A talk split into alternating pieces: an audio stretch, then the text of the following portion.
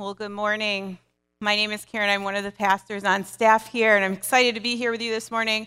And I never tire from watching Brian humiliate himself. It, I am so excited of another summer of watching that. Um, I did talk to Brian uh, right before 9 o'clock.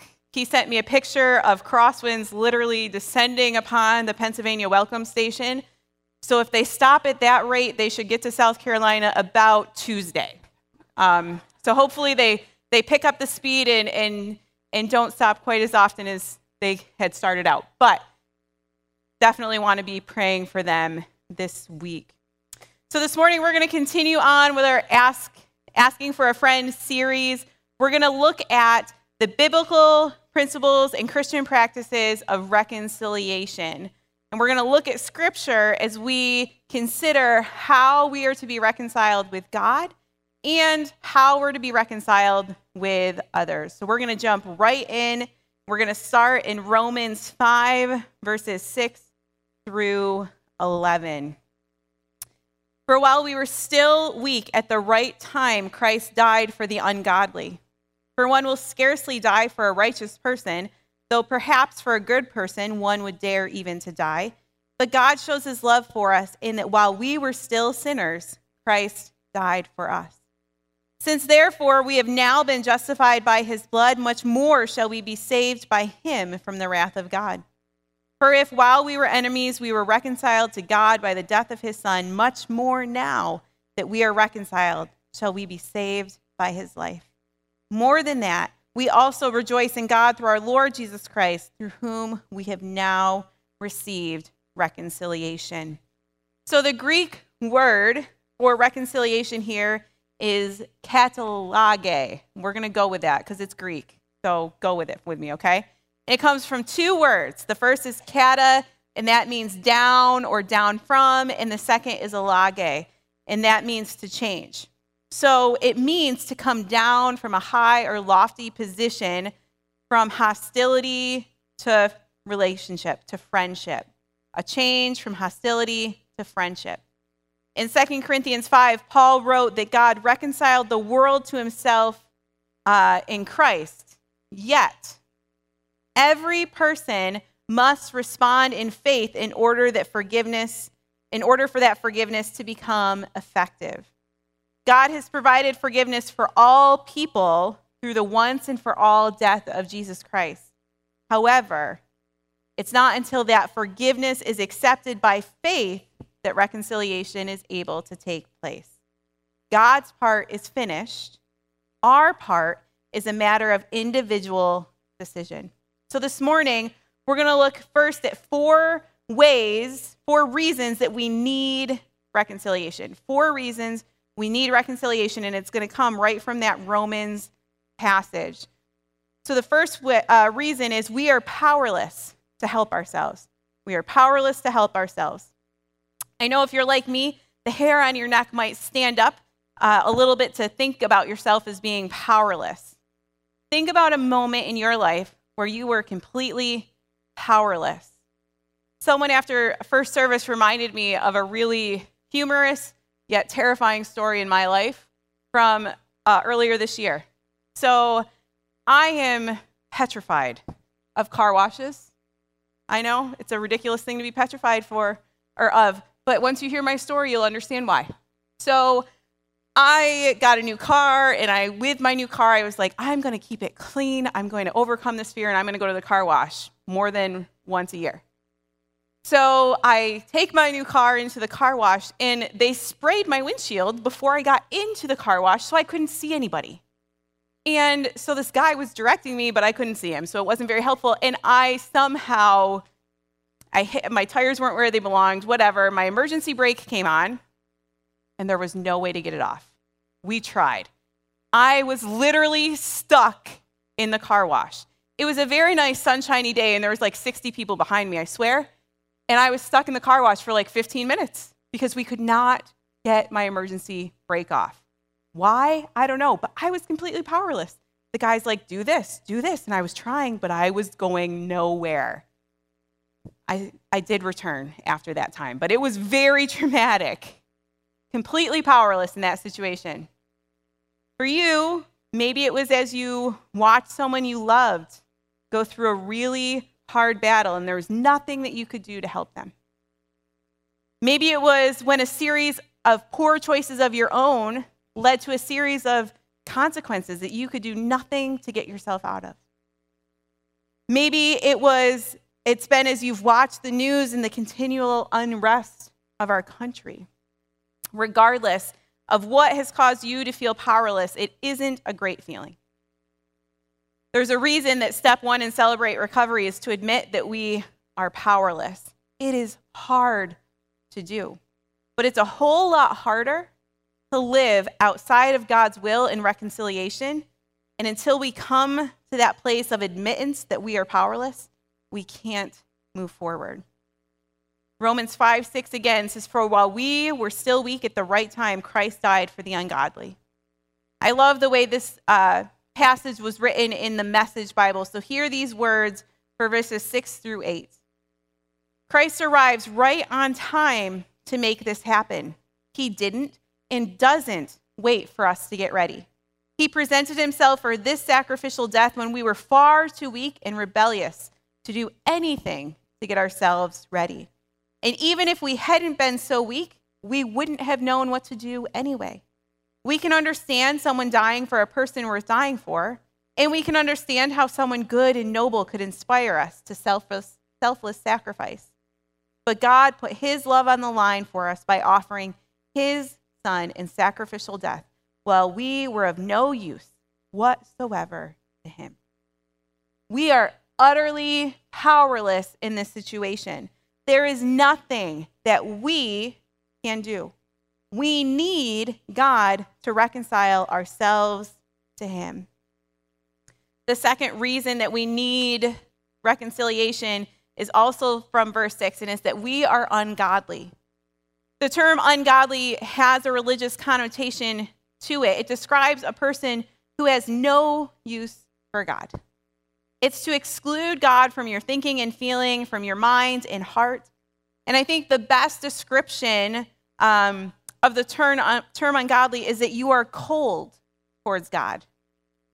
You have no respect for anything sacred. And every person without Christ has an evil nature that needs reconciling. The natural mindset of an unsaved sinner is at war with God.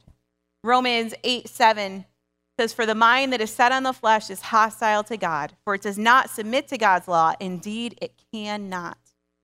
The sinner may be sincere, religious, even moral, but he is still at war with God. How can a holy God ever be reconciled with a sinful man? Can God lower his standards, close his eyes to our sin, and compromise with man? If he did, the universe would literally fall apart. God must remain consistent with himself and maintain his own holy law. The third reason that we need reconciliation is that we are sinners. Verse 8 says, But God shows his love for us, and that while we were still sinners, Christ died for us. In our humanity, we miss the mark. We miss God's intention and his goal for us to be in relationship with him. And the fourth reason we need reconciliation, we are enemies of God's. Verse 10 says, For if while we were enemies, we were reconciled to God by the death of his son, much more, now that we are reconciled, shall we be saved by his life. By nature, by our human nature, we are at odds with God. We are born hostile to God in our mind and in our heart. And we live out this life in a state of hostility to God and his redemptive activity towards us. These four reasons that we need reconciliation describe our former state or your present state if you've never responded to the love of God. That's why Christ died. God had a plan and a purpose to redeem the world from before the beginning of time. Not only was it the right time in the sweep of history, but it is the right time in the sense that we were powerless to break the chains of sin. Outside of Christ, we're bound by sin and destined for an eternity apart from God. And no amount of struggle will ever free you. The remarkable thing about the death of Christ is that it took place while we were still in our sin, helpless and powerless. And God doesn't wait, He does not wait until we've performed well enough to merit His love.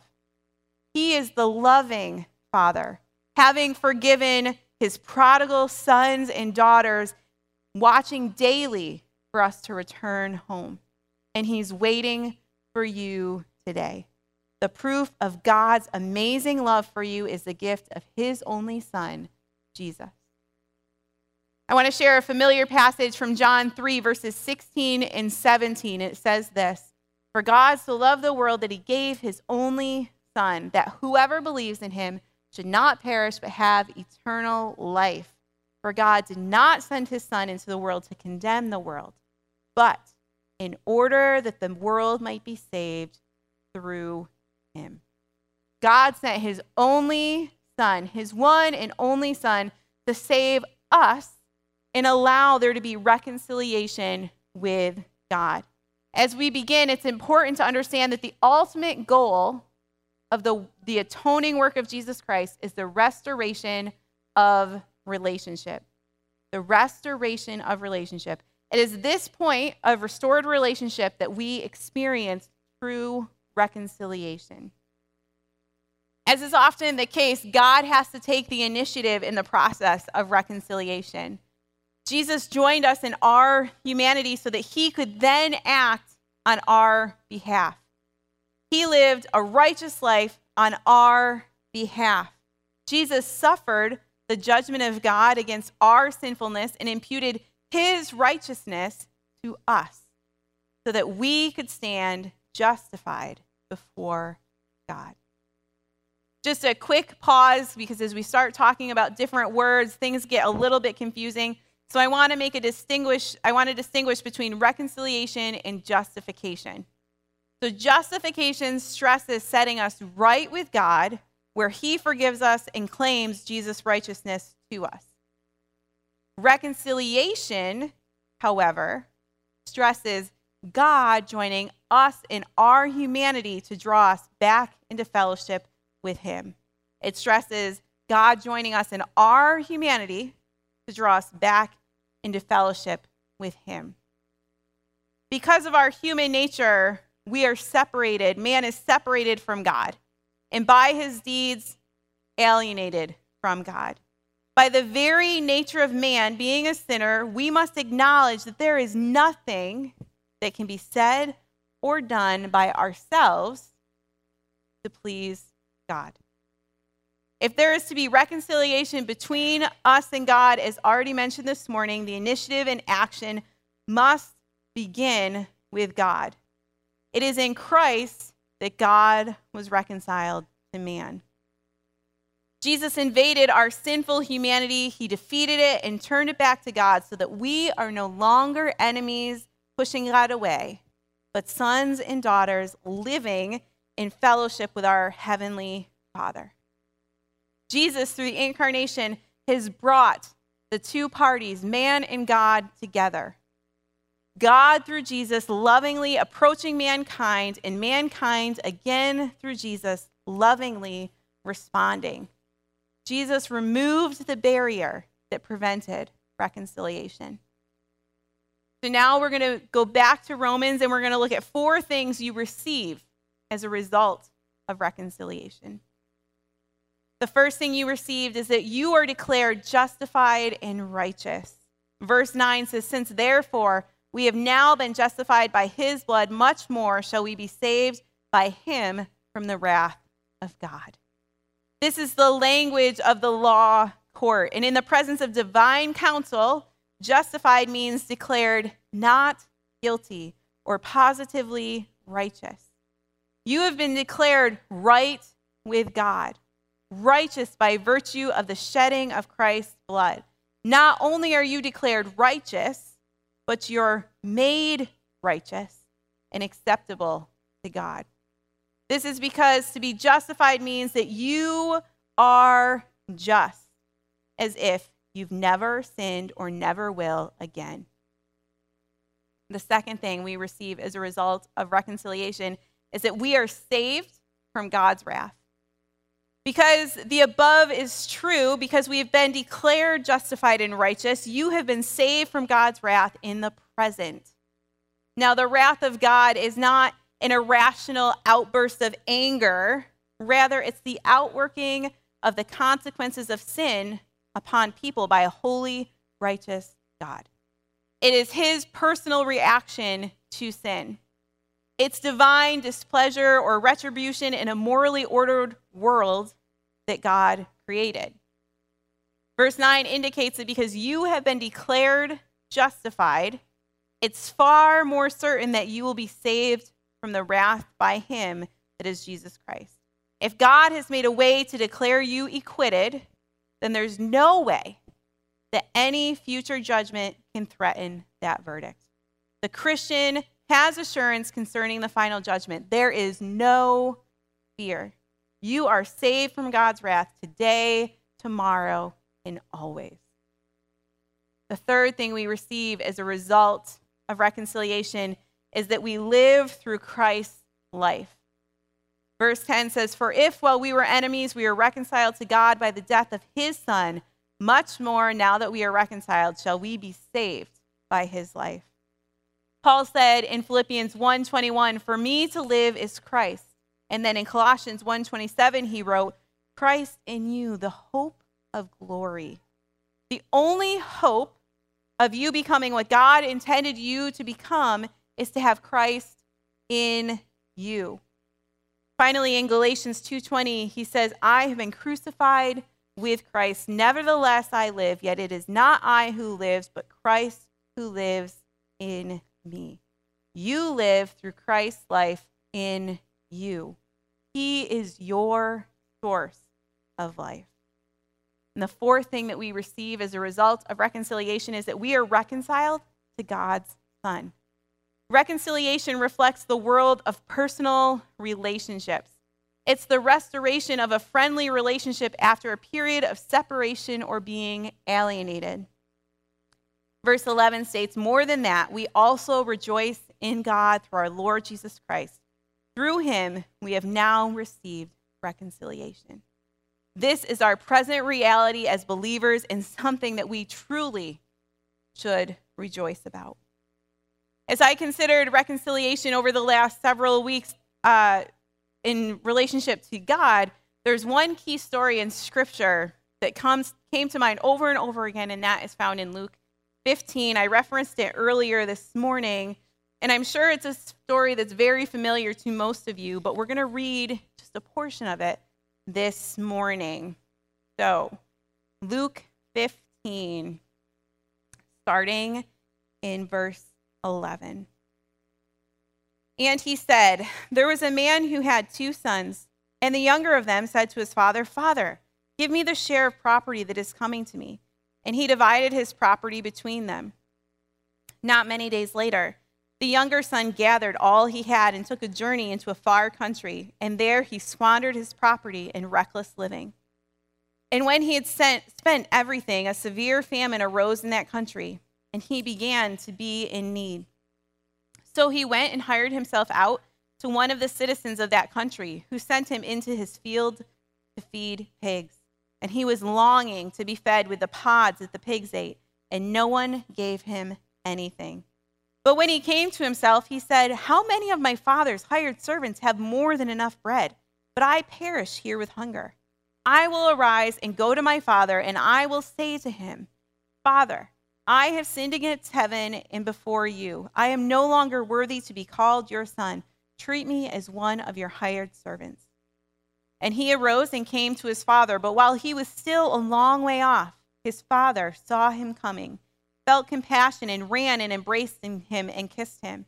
And the son said to him, Father, I have sinned against heaven and before you. I am no longer worthy to be called your son. But the father said to his servants, Bring quickly the best robe and put it on him, and put a ring on his hand and shoes on his feet. And bring the fattened calf and kill it, and let us eat and celebrate. For this my son was dead and is alive again. He was lost and is found. And they began to celebrate. This parable is a great example of what God is like when we make that decision to accept all that He has for us. He does not think for a moment about what was in our past. He does not hold our wrongdoings against us anymore. He literally runs with arms open wide, ready to celebrate our homecoming. Reconciliation, relationship, and love are all dependent on free will. And in order for it to be genuine, it is up to the forgiven to respond and accept this God given. Imagine if the son had stopped the father from celebrating his homecoming. How would the father have felt? How brokenhearted do you think that that father would have been to know that he wanted to celebrate the son of his and it was rejected? It is up to you and to me how we respond to God's act of pure love. We can choose to participate in reconciliation or. The decision is a very important part of the atonement process. If the process just stopped at the legal, legalistic aspect of justification, where the judge is satisfied because the penalty of our sin has been paid, Christ's righteousness has been imputed to us, then there's danger of our developing complacency to our sin and simply continuing to live in our previous lifestyle. We are not meant to continue to live in our sinful ways. The whole goal of atonement is much more than simply making us righteous. It is all about reconciliation. It is all about the restoration of a personal relationship between humanity and God. Some might say that without reconciliation, it justification without reconciliation results in what they call cheap grace. Imagine, this is kind of a silly analogy, but imagine that a man proposes to a woman and she accepts that proposal simply because she wants to be married and she wants to be taken care of. But she has no intentions of showing love to the man. Their marriage would result in an empty, loveless marriage. God went to extreme measures to break down the barriers preventing reconciliation, and he will not rest until his purposes are achieved. It is not only with God whom we need to consider the process of reconciliation. There's another familiar story in Scripture that focuses more on reconciliation between people. It is the story of Joseph and his brothers found in Genesis. So I'm going to just tell you a little bit about it, and then we're going to read some of Genesis 45. So Joseph's brothers uh, sold him into slavery because they were jealous of the special attention that his father paid to him. So Joseph, at the age of 17, starts off as a slave in Egypt, and then he is thrown into prison. But through a series of divine interventions, after 13 years, Joseph ends up as a powerful ruler in Egypt, second only to the Pharaoh. 22 years after selling him into slavery, Joseph's brothers come to Egypt to buy food for their families who are starving. It's the second time they've come because a severe drought has ravaged their homeland for two years. They find themselves dealing with a powerful Egyptian ruler that they don't know is Joseph himself. Though he feeds them from his own table and provides generously for them, he accuses them of being spies and thieves. On their first trip, he imprisoned one of them, and this time, the second time, he threatens to keep another one of them as his slave.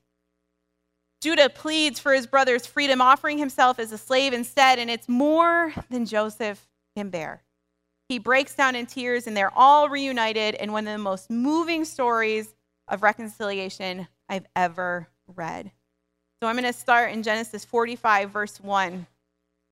Then Joseph could not control himself before all those who stood by him. He cried, Make everyone go out from me.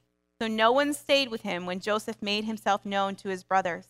And he wept aloud so that the Egyptians heard it. And the household of Pharaoh heard it. And Joseph said to his brothers, I am Joseph. Is my father still alive? But his brothers could not answer him, for they were dismayed at his presence. Imagine 22 years. Joseph had been gone for 22 years. Imagine what his brothers were thinking in that moment. They were probably thinking that Joseph was about to get revenge on them, right? They certainly deserved Joseph to get revenge on them. But that is far from what occurred. Picking up in verse 4. So Joseph said to his brothers, Come near to me, please. And they came near, and he said, I am your brother Joseph, whom you sold into Egypt. And now do not be distressed or angry with yourselves because you sold me here. For God sent me before you to preserve life. For the famine has been in the land these two years, and there are yet five years in which there will be neither plowing nor harvest. God sent me before you to preserve for you a remnant on earth and to keep alive for you many survivors. So it was not you who sent me here, but God. He has made me a father to Pharaoh and the Lord of all his house and ruler over all the land of Egypt. Hurry and go to my father and say to him, Thus says your son Joseph, God has made me Lord of all Egypt. Come down to me, do not tarry. You shall dwell in the land of Goshen, and you shall be near me, you and your children, and your children's children, and your flocks, and your herds, and all that you have. There I will provide for you. For there are yet five years of famine to come, so that you and your household and all that you have do not come to poverty. And now your eyes see, and the eyes of my brother Benjamin see that this is my mouth that speaks to you. You must tell my father of all my honor in Egypt and of all that you have seen. Hurry and bring my father down here. Then he fell upon his brother Benjamin's neck and wept, and Benjamin wept upon his neck, and he kissed all his brothers and wept upon them. After this, his brothers talked with him. 22 years. 22 years of animosity and distrust and separation these brother, brothers come together with all of that gone. They're weeping and hugging and kissing each other, and they're closer to one another than they've ever been before. This is real reconciliation, not a pretense of everything is fine when it's not. They are truly and genuinely together again with absolutely no tension or unresolved issues between them. How was that? How was it that they were able to come together after so many years apart? How were they able to receive true reconciliation? And how can we experience that reconciliation in our broken relationships? Well, like brother Joseph's brothers, if you want to truly be reconciled in your broken relationships, we must first confess our sins. These brothers and that is very similar to the way we experience reconciliation with God. These brothers do not only admit their guilt, they demonstrated a real change in attitude. And that opened the floodgate of tears. Joseph not only wept, he revealed himself to them and embraced them as dearly loved brothers. If you want to see real reconciliation, then there must be a confession of your own sin as well. Next, you must forgive those who sinned against you. As an act of the will, refuse to retaliate for the wrongs that have been done to you. Instead, choose to return good for evil as God gives you opportunities. That's what Joseph did. Otherwise, he would never have been able to be reconciled to his brothers. He could have enslaved his brothers for selling him into slavery. Instead, he feeds them a feast from his own table. He invites them to live near him in the best part of the land, and he promises to provide not only for them, but for their children and their children's children and their children's children. Joseph truly forgave his brothers, and that is what we must do if we want healing in our relationships. It sounds really simple, but I would be lying if I said that was true. As part of the 12 step Celebrate Recovery process, we are called to make amends Very similar to the way that God extends his reconciliation to us, and we, we have to choose whether or not we accept it. Making amends and extending forgiveness is the same way person to person. It does not always work out the way Joseph's story does. There's a relationship in my life that is very important to me, very important to me. And I have extended forgiveness and made my amends to this person. And that has not yet been reciprocated. It has not yet been reciprocated. Because I truly believe that as difficult it is for me to accept that, I know that God is in control. I know that God is in control. Listen to Genesis 45, 5 through 8 again. And now do not be distressed or angry with yourselves because you sold me here, for God sent me before you to preserve life. For the famine has been in the land these two years, and there are yet five years in which there will be neither plowing nor harvest. And God sent me before you to preserve for you a remnant on earth and keep alive for you many survivors. So it was not you who sent me here, but God. Joseph was able to forgive his brothers because he believed that God was in charge of his life, not his brothers. They meant him harm, but God meant it for good to save Joseph's family. And in the grand scheme of things, to preserve the line through whom the Messiah, the Savior of the world, would come. Joseph truly believed that God was in control of his life, working all things together for good. And that's what we must believe if we're going to be able to forgive others like Joseph forgave his brothers. If we want to see real reconciliation, we must truly believe that God is the one in control of our life. As we begin to wrap up, I want to remind you that there is nothing, nothing that you can do or say that will make God love you more than he does right this minute. There is nothing that you can do or say that will make God love you more than he does right this minute. And if you have not yet taken that step to acknowledge him as your Lord and Savior and to accept his reconciliation, perhaps today is the day that you would make that decision. Maybe you're sitting here this morning and you have received God's reconciliation, but there's a relationship in your life that needs some attention. Maybe you need to be the first one to take the step of confessing your wrongs in the situation or to extend forgiveness. Wherever you are this morning, would you be willing to be willing to take your next step with Jesus this morning, to allow Him to move?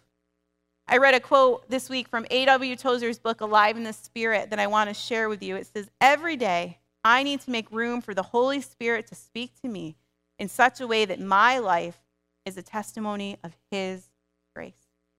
Every day, I need to make room for the Holy Spirit to speak to me in such a way that my life is a testimony of His. May your life, may my life be a testimony of His grace today, this week, and always. Let's pray.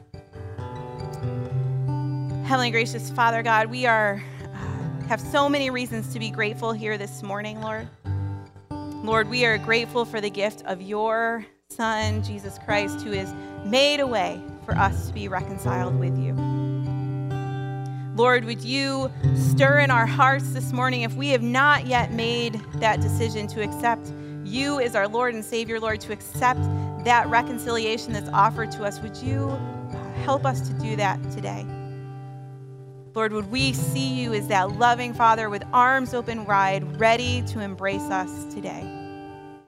And Lord, as we think about uh, the relationships in our lives, would you help us, Lord? Would you help us be the person to confess our sins, to extend our forgiveness to those around us, Lord? Would you help us to make that first move? Lord, if you can reconcile Joseph and his brothers after 22 years, Lord, we know you can do anything. You are the God of miracles. And so, Lord, we lift up all of the broken relationships here this morning to you that you would move, Lord. Lord, we love you and we praise you.